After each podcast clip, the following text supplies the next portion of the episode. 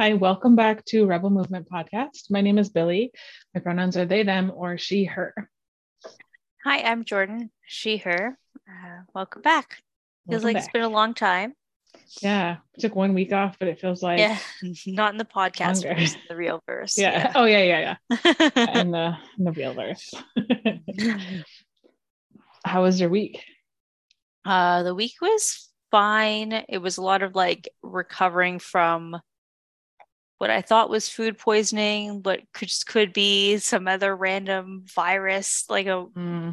I think I read like it's like a winter stomach virus or something like that that's going around. Oh, yeah. That was horrible. It was a lot of laundry. Awful. So that was, that happened like, I want to say like almost 2 weeks ago, but then last week was like the recovery period, especially for the kids. Mm-hmm. I feel like their appetite only really returned this week, and that's almost 2 weeks after the onset of whatever it was. Oh, so it just takes a really long time to get back into it. Yeah. And then we bought a car, a new car. Oh. Well, a new used car, because I refused to buy a brand new car. Okay. No, we just hated the car we ended up buying after our favorite car broke. Yeah. And then our like, if you could be like cheap and only buy used cars and also kind of have a semi dream car, that's what this car is. Like, oh, nice. The car that we were looking for, but we couldn't find any of back in October or November, whenever we bought the other car. Yeah. So it just like popped up used, and it was like, ticked all the boxes. So we're like, okay, fine, whatever. Like, let's just go for this one, and then we'll sell the other one and like pretend it didn't happen. Clean slate. Yeah. Nice. That's exciting. Yeah, it's awesome exciting. That you found it. It is. I haven't been able to drive it yet because it's not insured, because I don't really want to have two cars insured at the same time. Oh yeah. I probably will soon. But it's been weird to be able to have two cars. We've never been like a two-car household. So no, it's gonna be strange. Yeah. A whole new it's just thing, weird. Then. Yeah. It'll be nice to have the freedom until the other car leaves us eventually. No, that's it. Awesome. It's a good car. Yeah. I'm happy with it. Car buying is always just fucking tedious. It always takes at least twice as long as you anticipate. It's just annoying. So that was a long day. A long, long day. Not much has happened since then. At all, really. It's been pretty chill. Nice. Yeah. Quiet. Yeah. Glad you're all feeling better. Oh, me too. That was horrendous. Oh, yeah. I'm trying to think. We rearranged the furniture. You might be able to tell barely in the place, but in the room behind me. Yeah. But the most exciting part of that is that we got a bunch of bookshelves, and like actual wood bookshelves, which is cool. And I have them in my hallway, which is like from like my living room to my bedroom, which is like kind of a long hallway for an apartment anyway. Mm-hmm. And now there's bookshelves all along it, so I call it my library. Feels fancy. Yeah. And I got to rearrange my books, which was fun. And there's so much space because there's three whole bookshelves that I'm like, either there's certain areas or certain parts of the bookshelf I'm like, okay, this section doesn't have nearly enough books in it. Let's see, I finished reading a book that messed me up a little bit, like in my brain, and I've been having a hard time thinking about reading since. Yeah. It was another Ian Reed book. I liked it. I think the last time I talked about it on the podcast, I was like, but this one I finished it and I was like, I don't understand what just happened still. And it really got me thinking about like growing old and stuff too. As we spread. I don't know, I'm sure other stuff happened in the past 2 weeks. I'm just trying to think of like the random thing. It's not the like day-to-day the random work related stuff. Yeah. One of my stepkids helps teach a class with me on Monday. Well, they did the class in the in the frame, which was cute. This is a client, one of the club members was there and they had their kids too. Yeah. And it was very fun. It was very cute. He really liked it. We like to share in this particular group.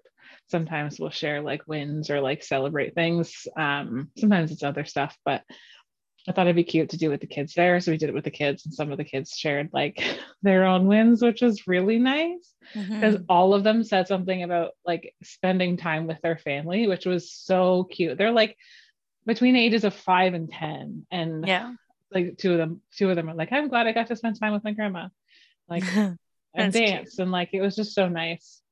Mm-hmm. That was really cute. And my stepkid afterwards was like, you're really good at your job. Oh, that's sweet. It melted my heart. Yeah.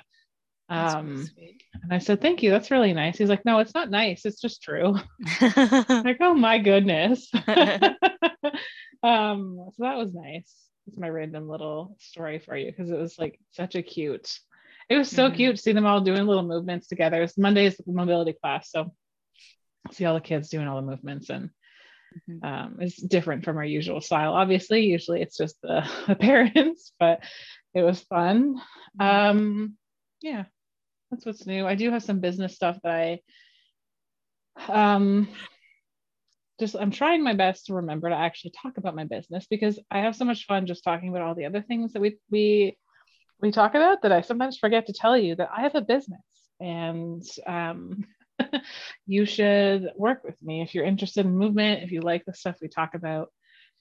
My business is called Move with Billie, and I do yoga and movement classes, like yoga, workout, mobility classes that are all anti-diet, trauma informed, and queer safe.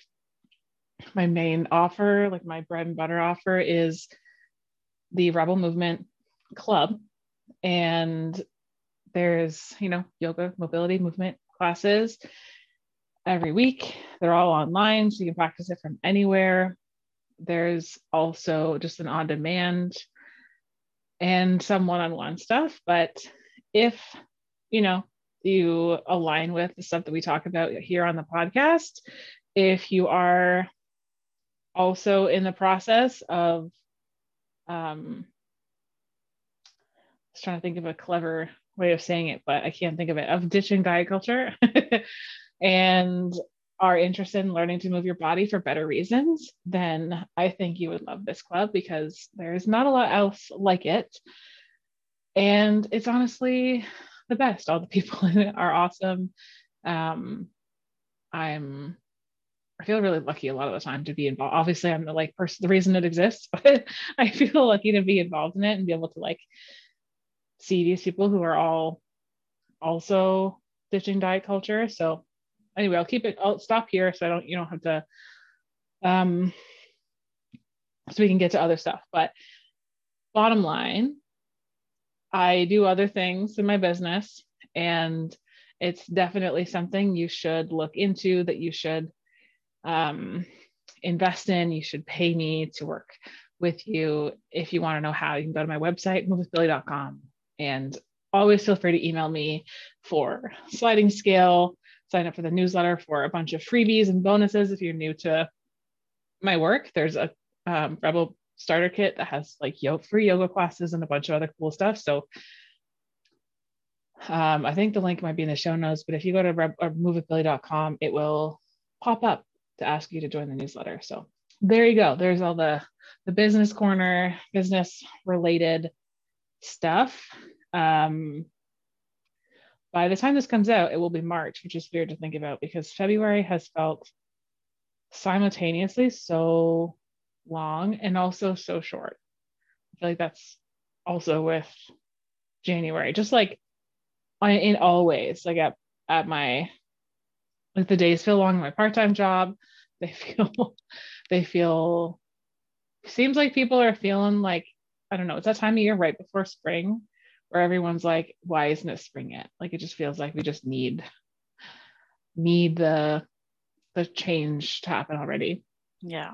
I would say the best thing I did for myself in the fall is plant some bulbs outside, because they're already starting to sprout. and that like absolutely means spring is coming.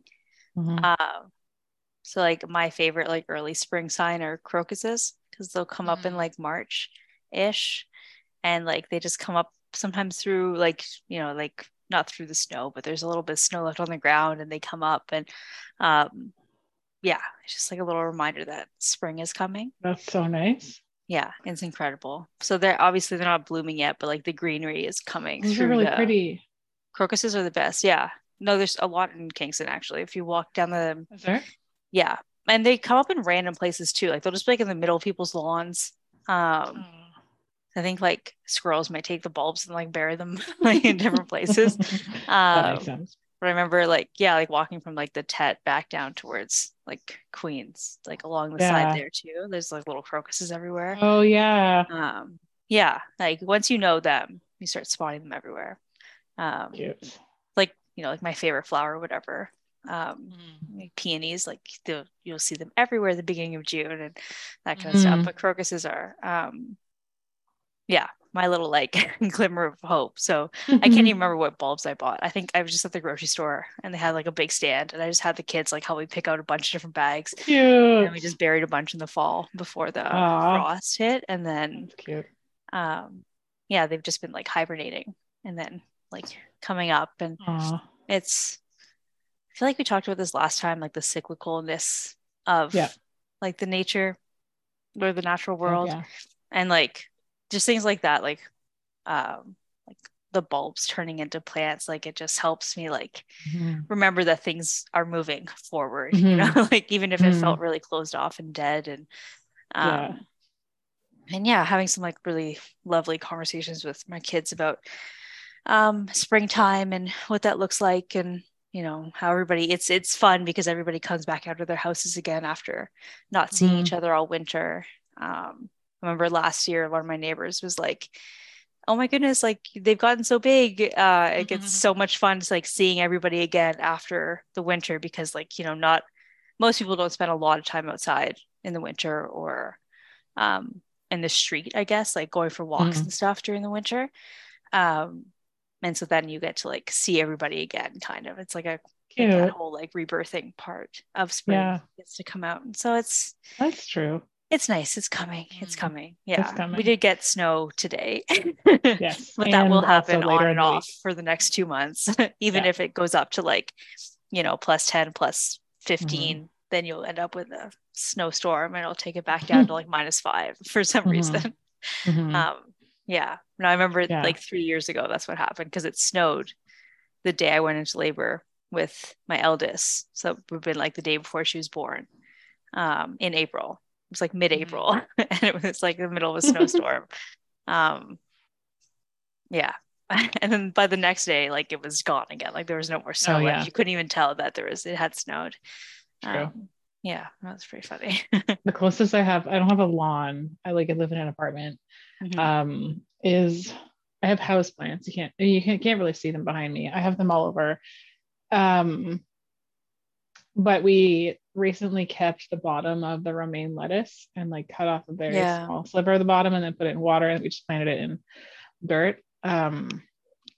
Just kind of an experiment, because it's literally just sitting in the kitchen and there's no natural light in there. It's just the lights, but they're doing really well considering it's not by a window. One of them did die, but that's because we didn't plant it in soil soon enough. But that's been a pretty exciting thing of like, you know, the closest I can get to like planting a little garden, at least in my space here, which is kind of fun. And also, you know, we'll see how it goes. I'll keep you all updated if, if I remember. But that's true. I do feel like there's, I don't notice all the little buds and stuff as much, because my day-to-day route there's like not many trees or anything like that, except for near my part-time job. But when I go for walks in other areas that I start to notice those things. So I have to try and do that more.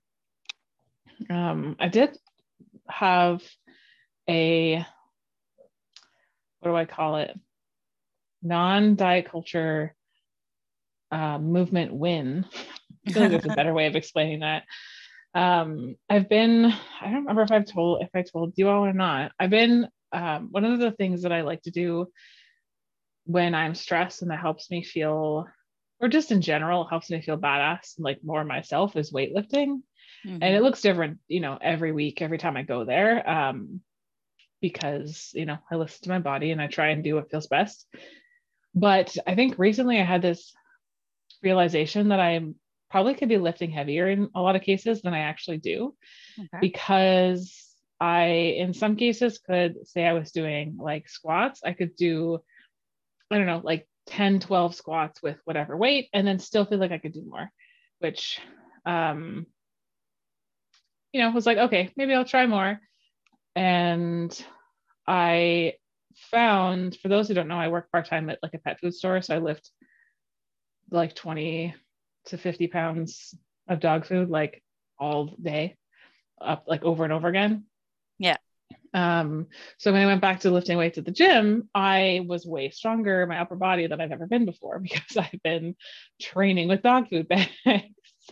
That's fair. And I could put like two 25 pound dog food bags on my shoulder like it's nothing. And it's like, you know, and I don't know that I've necessarily taken as much time to appreciate how cool that, like how badass I feel that I can just do that.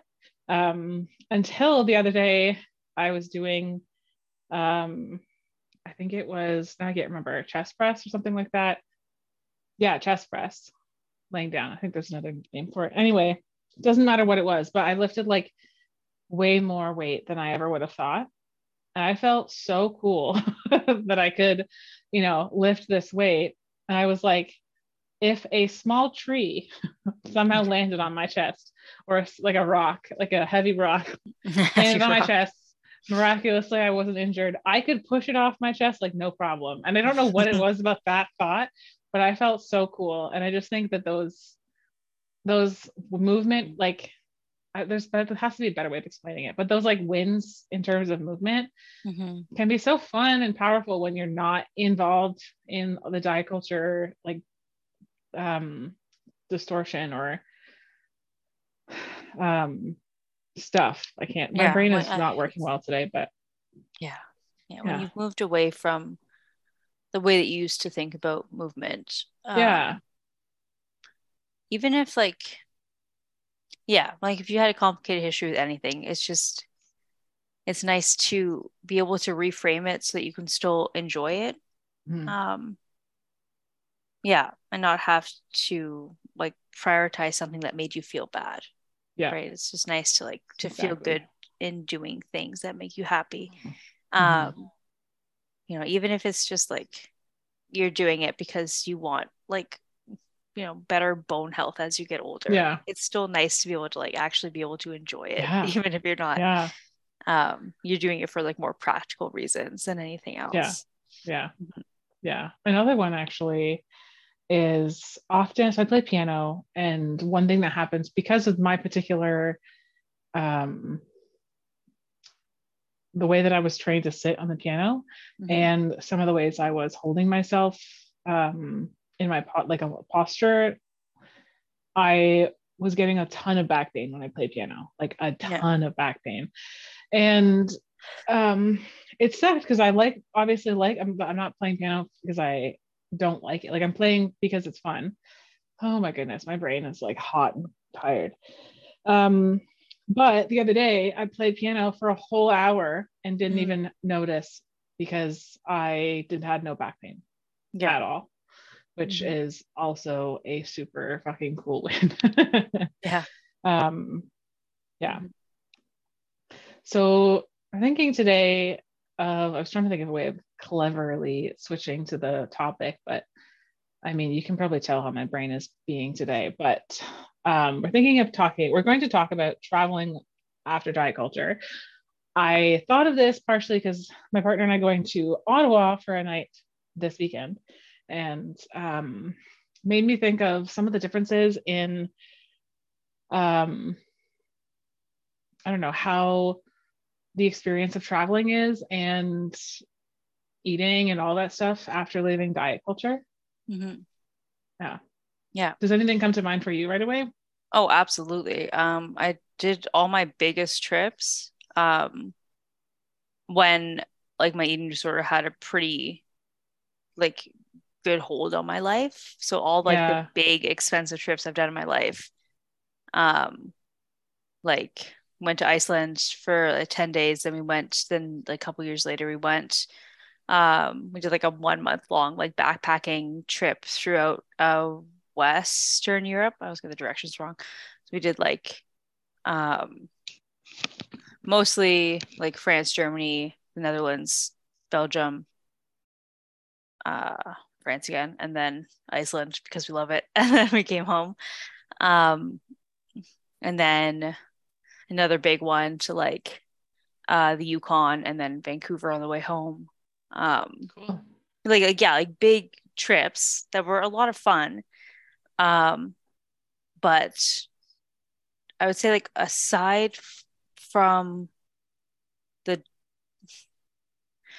like the Yukon Vancouver one was probably a little bit different than the other ones, but the other ones like the primary focus of the trips turned into me finding places that were acceptable. I don't even want to say like that I could eat at, that were like acceptable for me to eat at, and it took a lot of the like fun out of it, because like so much research had to go into something that you do like, I don't know, we travel probably 2 or 3 times a day, you know, like in terms of eating, we tend to like, we're cheap. So we tend to like have slightly fewer meals, or we wake up a little later, or we get carried away doing other things. We just don't eat as often as we do at home.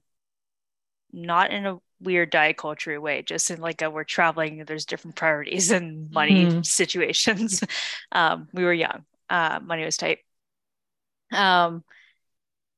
So it's like this thing that has to be done so that you can continue to survive the day. But it also turned into like just something that demanded so much extra research on my part, because it was me that was like being really picky about what I could and couldn't eat, you know, and like just takes a lot of the spontaneity out of the trip, I found. Since then, like, so this summer we did a road trip out to Nova Scotia and back, and like even just the first day of our trip, I think I might have told the story anyways. First day of our trip did not go like as planned, not even a little bit. Like we hit like so much rain, we decided to bail on the first night of camping because like there's just no fucking way we're setting up in the middle of like a what felt like a monsoon. Like it was just so much rain coming down from the sky so heavily. I remember that. I'm just absolutely not setting up a tent. You know what I mean? Yeah. So we like went to a hotel, and it was like a hotel in like a town in the absolute middle of nowhere. But there like happened to be this like weird, like literally hole in the wall place where you like stick your head into a window and order a pizza. Like, you know, and like, that was the only option, like, cause we were at a hotel, there's no option to like cook things. Right. Cause that would also be something that I would have to prioritize for other trips, was like having access to a kitchen to be able to cook food. And then like the next morning again, like because we were supposed to be camping, I was also like tired. I think the whatever breakfast was, it was supposed to be something that was supposed like cooked or something like that, and so like it just wasn't, the meal that I had planned for that day wasn't going to be possible because of the circumstance that we were in. So it was literally like, look, I just want to hit the ground running and start driving as fast as possible, or as soon as possible, so we don't waste any more time in this little town, and just go to the next place. So we like went to Tim Hortons to like get breakfast. Not something I like ever would have done before. It's like, not only is it like fast food, but like it's like, you know, it's a bagel and it's all these other things. So you know, we were able to do that, get back in the car and like drive. So that's what I mean, but like the spontaneity, or like the ability to adapt easily to new situations instead of having to be like, well, I guess I just won't eat for like 12 hours because nothing is acceptable to me right now. It's a big change. It's a big change. Just be like, okay, fuck it. Just like go, or like it's the middle of the night, like literally nothing's open, can we just go get McDonald's, like, so we can keep on driving, right? Like just stuff like that, like which makes it sound like whatever, I don't care what it sounds like, you know, like we're just eating fast food when we're driving, but whatever. You are when you're on a road trip, like literally you're trying to stay on the road so that you don't waste as much time like as possible. Exactly. And just like being able to roll with the punches, but also being able to like experience like more, it's really weird, we're referring to Halifax, but like cultural foods or like local staples, I guess I mean more like, you know, we pulled into like one of the campgrounds and there's like, oh, lobster rolls, like 3 kilometers this way. It's like, fuck yeah, that's what we're having for supper. Like turn down this road. I've never had one before. I really would like to have one. You know, my personal favorite thing when I'm traveling is to eat as much as possible of people's like whatever you would have as your like drug food in the city, that's like that's what I want to try. So whether it's like poutine or like in Ottawa it's like shawarma, you know, like once you leave like a club, like that's where you go and that's where you eat at like 3 a.m. It's like donaires, like I don't need to worry about like what the ingredients are or like picking out like just the meat and eating that part, you know, like I get to actually like experience the whole thing and it doesn't have to become something that I overthink. And I think we've also spoken about this before, just like not having to think about where the next meal is coming from either. You can just kind of roll with it a lot more. And when you're traveling with a partner, you can split the responsibility of the food aspect a lot more, because it can just be like, I'm going to do this, you go to the grocery store and grab whatever for supper without me having to like hyper control what that thing is going to be. You know, it's just like, just go get something and bring it home. And then like, we can eat at our whatever hotel, Airbnb, whatever you stated. You definitely don't need to like plan the day around like what specialty restaurant you're going to be going to at some point. Obviously if it's a once in a lifetime type of thing, it's a different story. But what I mean is like, I don't need to go out of my way to do,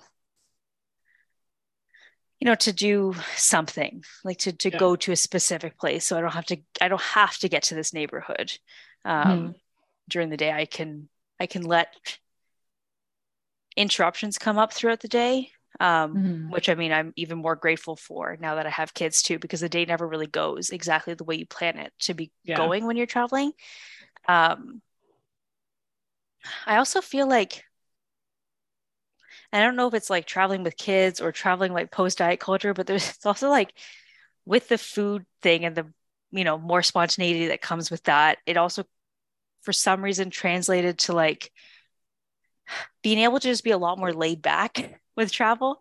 And again, I don't know if it's because I'm older, I'm more experienced traveler now than I was when I was 20, if it's the diet culture thing, if it's the traveling with kids thing, but like the whole thing is just feels a lot more laid back. I don't need to pack every single day full. Like I can just like, it's enough to like be sitting on like, I don't remember, I'm going to call it a random hill. I'm sure it's important in Halifax, but like, I know the hill you're talking about. You know, I sit there because they needed a snack. And so we spent, you know, like 35, 40 minutes sitting on the hill. They were running around, like, you know, relaxing, eating snacks, before we get up and move on. We don't have to pack every single second of the day. We're not always on the go. I'm not running between two ends of the city because like that's where the acceptable breakfast was and that's where the acceptable supper is, you know, like true. I don't know, it's just I want to think that it's like just the mentality of diet culture, like leaving that mentality behind just like added a lot more like ease into my life generally. And so it really translates to the way that I travel now. And the way I get to like, just like sit and experience things instead of like, I don't know, just like, I feel like diet culture just packs a lot of anxiety with it. Like a lot 100%. Of like false urgency with it. And not every decision is going to be a life or death one, the way that it feels when you're in this kind of like wellness culty type thing, like literally like choosing the wrong brand of essential oils is going to like give you cancer and you're going to die tomorrow. Like that's what everything feels like. Yeah. It's so stressful, you know? So like, yeah. It's not even just the food aspect of diet culture. It's more like just like the wellness cult around it. That's like when you step away from all of that, things that like everything becomes a little bit more enjoyable, but especially travel, because it's one of those, like, I don't even know, I think it might be like cognitive dissonance or whatever, like when like it's something that should be enjoyable but you're not able to enjoy it because you literally can't relax enough to do it. Yeah. And now you can actually do the relaxing part and like the rolling with the punches part of travel, because that's what happens when you're not in your own environment. There's a lot more things that come up, I find. Yeah, true. And you need to just be able to like, I don't know, like go with the waves. Like, you know, things come up. It's like, great. Now we're just changing your plans, you know, like only picking one thing to do this day instead of trying to do 700 things. That place was closed. Fantastic. I'll just find a new place to have, you know, lunch from or whatever. Like it's not a, not a huge deal. The way that it felt before, whereas like one thing, especially food related, but like really anything being closed would like throw the whole day off. Like everything's out the window now, right? Like I can't even focus anymore because that's where all my attention was. Yeah. I don't know. It's just like, it's very easeful now. Yeah. That's in a way that it wasn't before. Yeah. That's interesting. I think it sounds like much, easeful is a good word for it. It's interesting. My experience is a little bit opposite. So when I only really took one big trip out to England and Ireland, but I was there for a long time. Before then was when I was vegan, in that the orthorexia part of the orthorexia thing. When I went traveling, I had decided, since I'm not made of money, I'm not going to be vegan when I'm there because it's like going to be too hard. And I like the diet culture was still there 100%, but I kind of like let it loose a little bit. Like I ate meat and there's like some things that were like small steps, but felt pretty big to me. And I felt better. I mean, we know now why I felt better when I was, because I was eating stuff that I could actually get protein and stuff from. But I remember one of the things I did, because I didn't have tons of money, I was backpacking, is I'd go to like a convenience store or like whatever and get like random candies or whatever, because it's so different there from here. And that a couple of the times I would just like sit in a park and just like watch whatever and eat my snacks. And it was like so much fun. Those are some of the moments that I remember most, just like being there, like I lived there and just like having a snack. But I definitely had a lot of like afterwards would feel horrible and I would feel really insecure, and I would like, you know, definitely wasn't as like free in my choices as I could have been. But I do feel like for where I was at, I was pretty, like I feel kind of proud of myself that I was able to just like, you know, I did a bus tour one day and we stopped at this random restaurant in the middle of nowhere in Ireland. It was to this day one of the best meals I've ever had, but it was like, you can have chicken or beef. And I was like, you know, those moments like that where like, I was like, whatever, okay, I'll just like, you know, do this and move on. But other trips that were like not as big, you know, just like around the province or whatever, we're definitely more eating disorder aligned, I guess. But now when I travel, I have to be, unfortunately, very specific about where I travel, and not because I want to, just because I'm allergic to gluten and citrus. I can't eat gluten and citrus. And I honestly, it's so annoying to me still. I'm not used to it. But I will say there is definitely joy in going to some other cities or going through bigger cities that have entire bakeries that are gluten-free, entire restaurants that are gluten-free, like the joy that I feel. And that's like, I guess that's kind of been my way of like bringing that, like, okay, just like go get some snacks and like, just, you know, let food be a part of the traveling. Mm-hmm. When we went to Niagara Falls last year, where there was a, I can't remember what it's called, but there's a gluten-free bakery. If you are gluten-free and you want to know what it is and you live around there, just like send me a DM, because I will tell you, I understand it. I understand your feelings.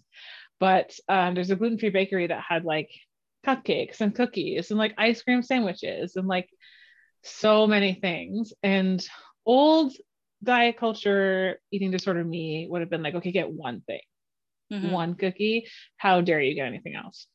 And new me then was like, you know what, I want to try these several cupcakes, and I also want to try a cookie, and I also want to eat this. I'm not going to eat it all at once because my stomach will probably hurt before I could eat half of it, but I'm gonna get all these things because this is an event for me that I can like go in somewhere and like see, you know, two different flavors of cupcakes or three different flavors of things, like even having three options is kind of out of the ordinary. Usually it's like, hey, you can have this like weird chocolate chip walnut cookie that has slightly weird texture to it, but it's still good.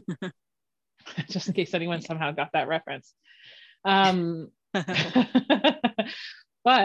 it's like, it's relaxed in that way that like when I find a place like that where I can eat and it's easier, it's like a celebration. And I, you know, most places will have something. It's the lemon that I get more stressed out about because you don't have to list that, and it's not as obvious what it's in, but so in that sense it's like unfortunate. It's not because of eating disorder or diet culture related stuff, but I have to be more aware of like where we're going, and sometimes we have to get stuff from a grocery store because I just don't know where we'll have stuff, and or I don't have the like emotional or brain capacity to like do that research. Sometimes making decisions around food or just in general are like, it's really overwhelming, especially if there's more than one person involved and can be affected by that decision. So sometimes it's like, okay, we're just going to go to the grocery store and like get things we can eat so that I don't have to, you know, make this decision or do this work. But it still is much more relaxed. And also like, I'm not spending the entire day stressed out about like that cupcake and cookie I ate or whatever. Mm-hmm. I'm like, oh yay, this is awesome. I can eat something here. And I'm like moving on. And I'm like, oh look, there's another place here that I can get like bread from, or whatever. And I'm sure it might be different if I didn't have to worry about these things. Like it might be, my food freedom or whatever might look different obviously if I didn't have to worry about stupid allergies, but I am definitely have more than I did before and think a lot less about the food. I get excited about going though, like I'm like, ooh, oh my god, there's like a whole bakery, I can eat like anything here.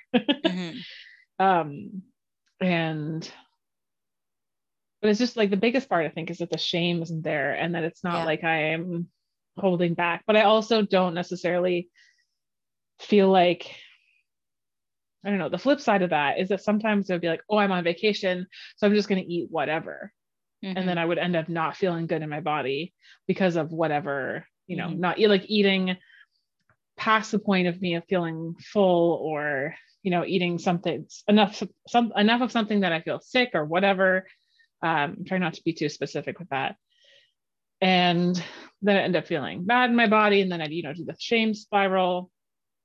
Mm-hmm. So in that sense too, I'm like, some days I'm like, okay, I really want a salad, or like, I really want to eat stir fry, or like, whatever. It's like I'm not trying to say what's healthy, what's not healthy, but some days where the decision just feels more balanced, I guess. It's not like, oh, all bets are off, I'm on vacation, I'm just going to eat everything that's, you know, usually off the table.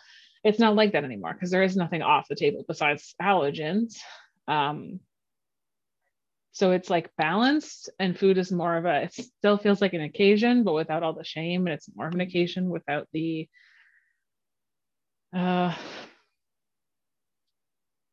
like emotional weight. Cause it does, it is like, it's a lot, and it ends up, I remember not really being able to be present with my, whatever trip, because I was spending the whole time like, oh my God, I ate like this and this and this, or like I had to eat this bagel or like whatever. So instead of actually being present for like the, I don't know, family trip to Texas or whatever, that was something I did when I was young, when I was a kid, but I would like, instead spent the whole time, like worrying about how my body looked in the clothes and how, what I was eating and like how other people were perceiving me. Yeah. Mm-hmm. And now, yeah, I mean, the pictures thing, something that I'm just remembering. Yeah. Just like having like, it was before I made my rule of like, I'm not allowed to look at the pictures mm-hmm. until at least that night, if not after the trip. I still mm-hmm. hold that rule pretty tightly because I know myself, and it's not worth like ruining my entire day. It's actually why I switched to like film on some of the trips too, because you can't see them until after. True. And honestly, they all come out good, and all they did, like all seeing the picture would do is ruin that day, because looking back at the pictures, I'm like, oh, I look fine. I look miserable because I'm fucking worried about what I look like. But if I was just actually giving a real smile, it would be an okay picture. Yeah. Yeah. So yeah, that is like, I do have a rule that with myself. It's a little bit more relaxed now, because it won't ruin the entire day the way that it used to. But if I know I'm not having a great body day, that rule still applies. Like I'm not gonna, even when they're like, oh, do you want to just check just to make sure like that you like the bag? Nope, it's fine. I get one shot of this. It's good. I'm not gonna waste my time. So, this is what I look like right now. And I also, I don't know if this works, but like I try to remind myself too, like my kids are gorgeous, and I think they're the most beautiful people I've ever seen in the entire world. And I still manage to take bad pictures of them where I'm like, that doesn't look like you. So if that applies to the most beautiful people I've ever seen, then I'm sure that's I can apply it to myself. Where it's probably just a bad picture, and that's okay, because sometimes I take bad pictures, or someone takes a bad picture of me. Yeah. It doesn't, like I look at some picture of like, that doesn't look like what you look like, like I know that that's not an accurate representation of what you are. Yeah. Yeah. So that's a little ramble on the pictures, but I remember like important. Even like some of these trips that like I was so looking forward to, and like I put so much weight on, and like weight on enjoying the trip, emotional, mental weight, and I don't look happy in the pictures because I'm so worried about what I look like the entire fucking time, especially the first trip we took to Iceland. Because I kind of, I don't remember if it was on purpose or not, but definitely treated that whole trip like a cheat day.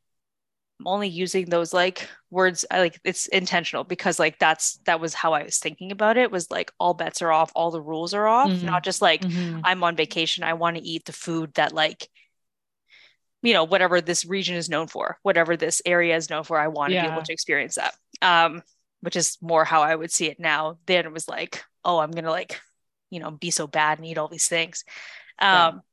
Even if I was like at home following a pretty strict diet.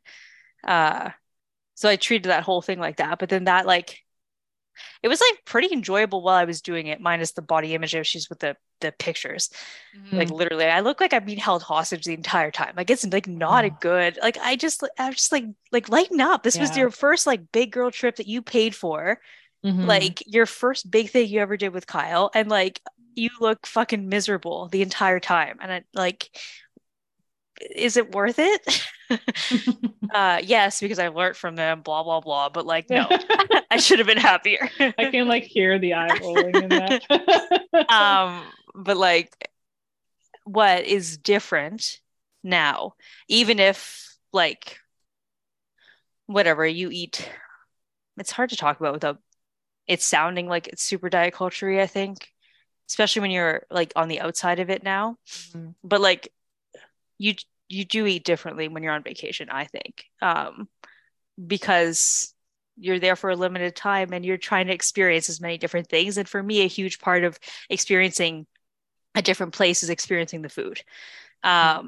And I'm cooking at home less, you know what I mean? Like there are things that are different, yeah. But the biggest difference between that back, like whatever, 5 years ago, 10 years ago, and now, I mean, like the post-vacation is the biggest difference. It's like you were saying, like that balance element of just like easing back into your normal life is just like a thing that happens and not like something that's framed as like a reset or like I need to detox from my vacation or like, you know, I have to clean it up now. Like none of those words exist anymore. It's just like, honestly, it mostly comes down to money. Like we spent a lot of money and now we have to like cook at home more because like, or like I got out of the habit of cooking as much. And so now I got to get back into that habit of like shopping what's in the pantry and what's in the fridge and like being a little more responsible with money and, you know, not getting takeout the way that we were doing on vacation because we were having fun. And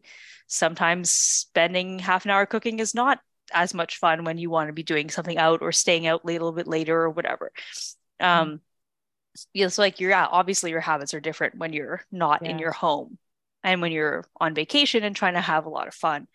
But it's not like that. The mindset afterwards isn't about cleaning it up or making up for bad behavior or, like having to detox or whatever the fuck, like, again, like your body, like that's what your liver's for. And if it's not able to do that, you need to go see a doctor because that's what your liver is supposed to do. It's what your kidneys do. They're literally detoxing every single day on their own without you having to do anything.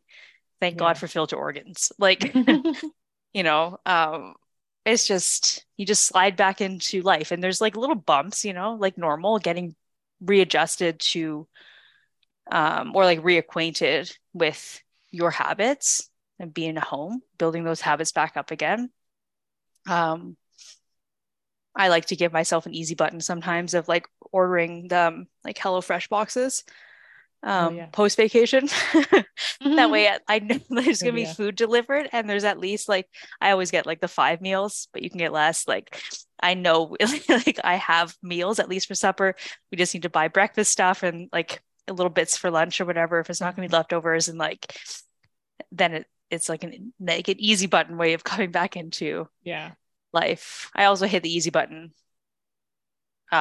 Most of January with the HelloFresh boxes with like me going back to work and Kyle starting his placement to finish up school. I was just like, I don't want to have to think about making meals for the week. And so I just have somebody else send me boxes of food that I can cook from.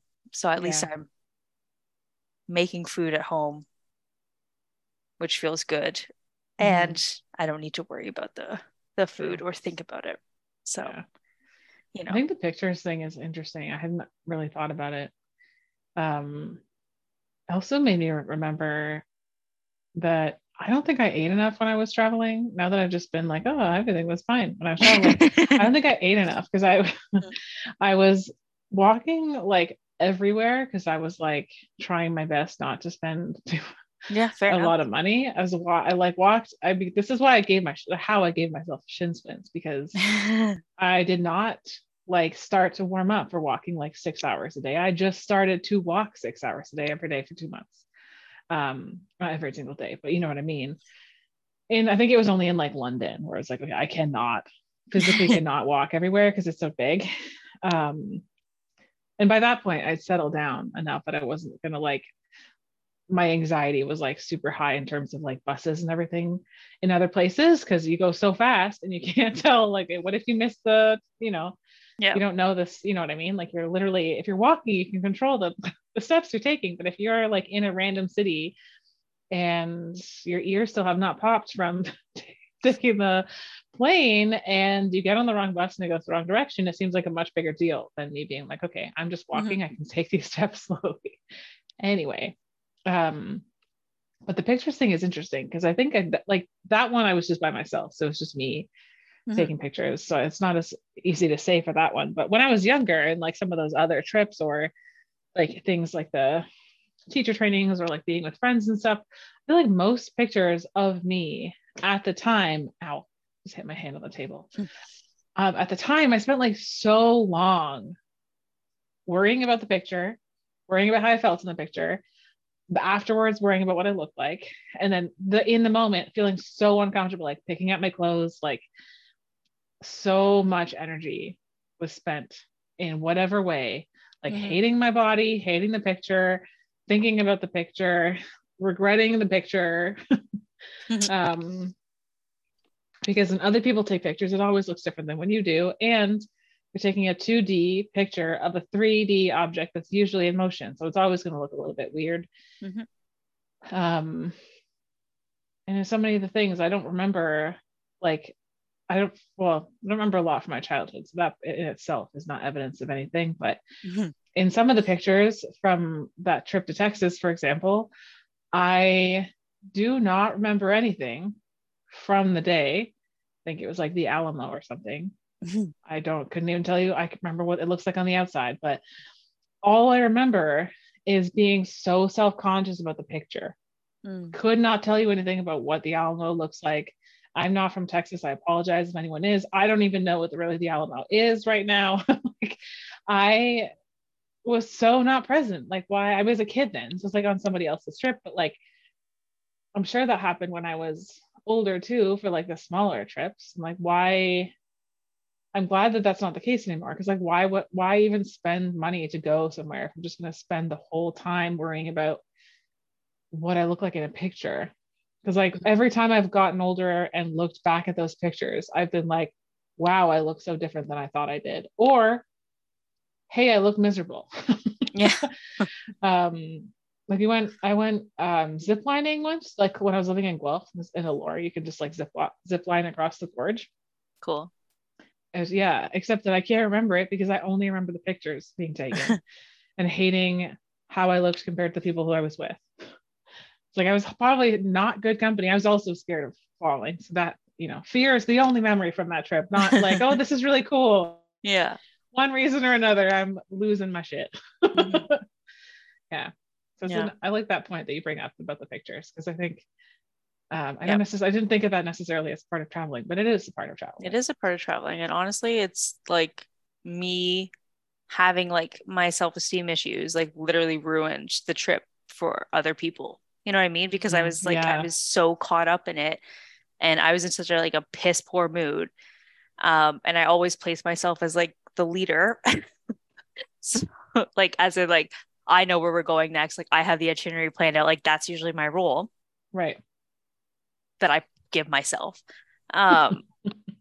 But like now, like the leader's in like a fucking shitty ass mood because they're having body image issues. Now everybody else is not allowed to enjoy their day or have fun because they have to like be mindful of me being a giant bitch all day. Like it's just, it's not worth it. You know, like it's just, I know myself. And so I came up with my rule of like, I don't get to look at the picture right away. That's it. I don't get to do it. I'll look at it at nighttime.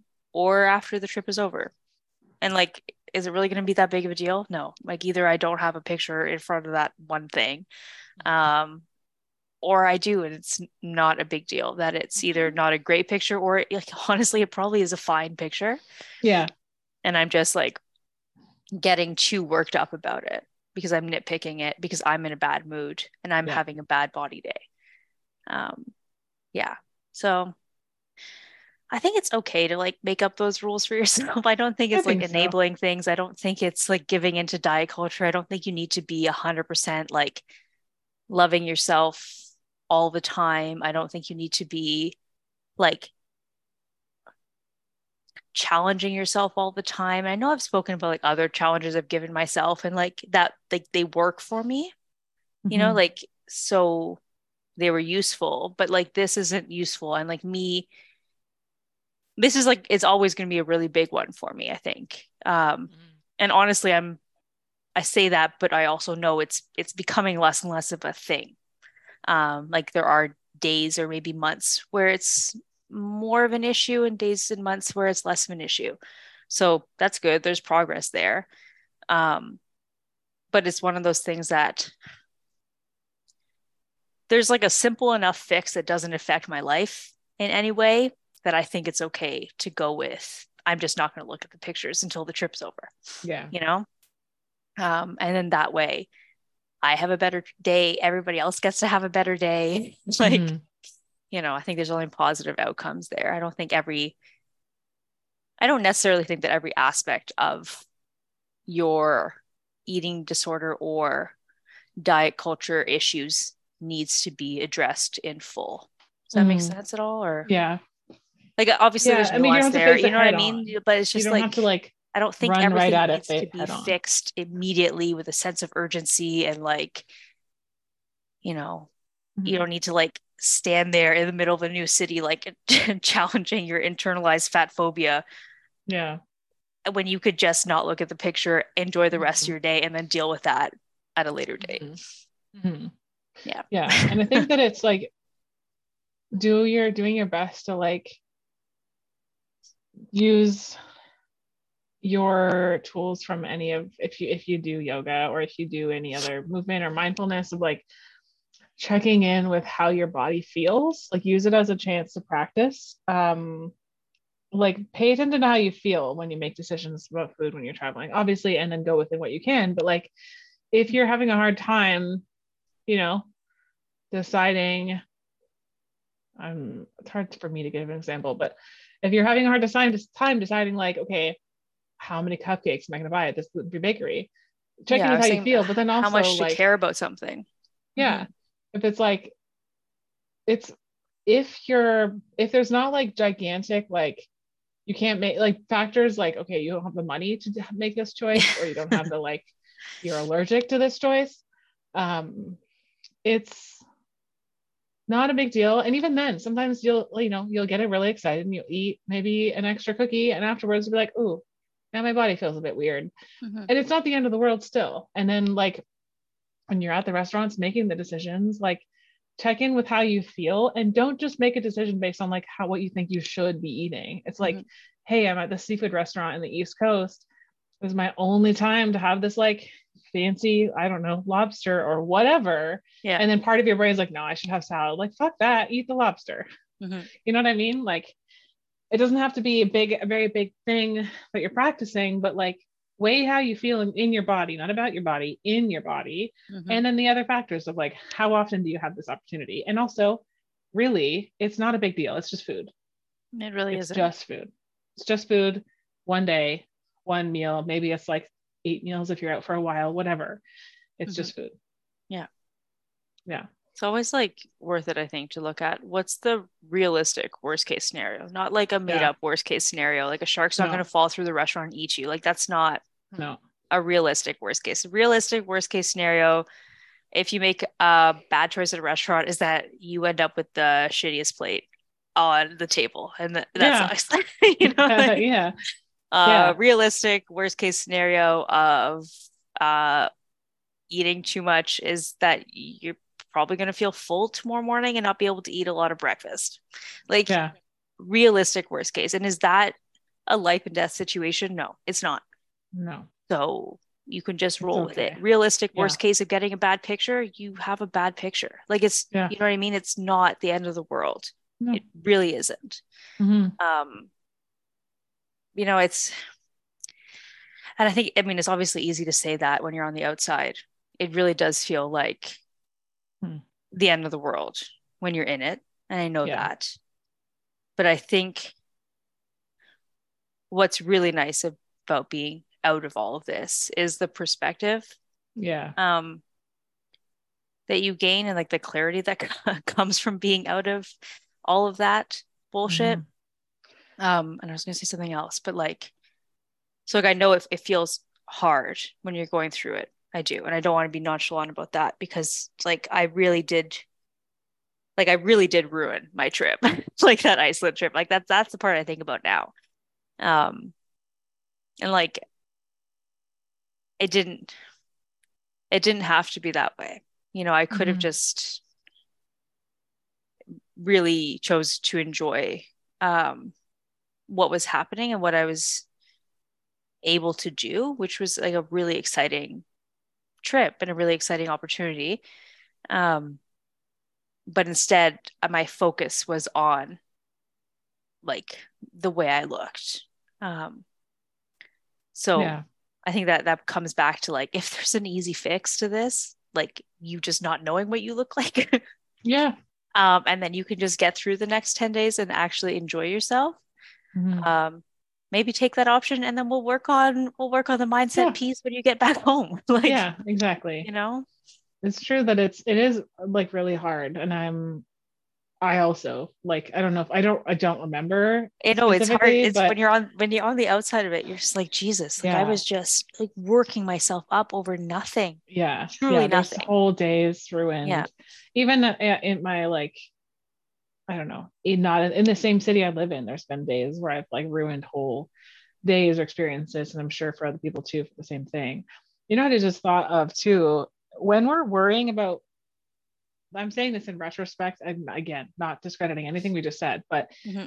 when we're worrying about what we look like in a picture, what are we actually worried about? Like other people seeing the picture and thinking we look stupid or whatever, or thinking our bodies look like, I'm just going to say wrong. Cause I'm mm-hmm. not going to, you know, even get into all the words. Mm-hmm. Yeah. You don't need reminders. I'm sure we all know what we used to say about ourselves, like, or what are we worried about? Other people seeing the pictures? Why the fuck do we care what other people think about our bodies? Because if the people also, who know us, have you ever looked at a picture and gone like, and said any of these things about someone else? Like, no. Yeah, no. Like what people who actually know us will mm-hmm. know that we don't look, you know, if our face was making a different face than normal, they'll know that we don't always look like that. We don't walk around with that singular facial expression on every day.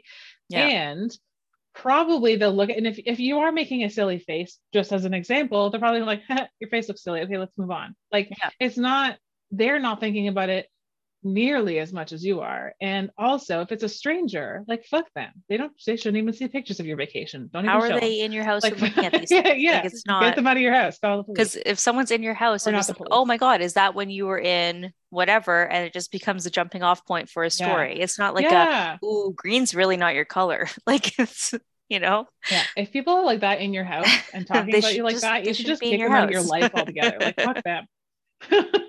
They shouldn't be in your house. That's your space. But also, it's like whenever we say stuff like that, I'm like, man, our cancer is showing. Like, that's your space. Yeah. They shouldn't be in your space. Yeah. Yeah. Yeah. I had like this is like slightly off topic, but I've had this worry every now and then about, there's been like since a certain period of my adulthood, there's like a fair amount of people that I am not necessarily really close with anymore, or like some people have just like, not some of them like kind of more strictly cut out, but other people are sort of like fade over time, whatever. Yeah. Mm-hmm. And one of the things I was like worrying about at one point was the number of them. It's like, oh, does that reflect poorly on me? Or mm-hmm. does it, you know, gaslighting stuff I had from when I was a kid came up. And I had this moment of like,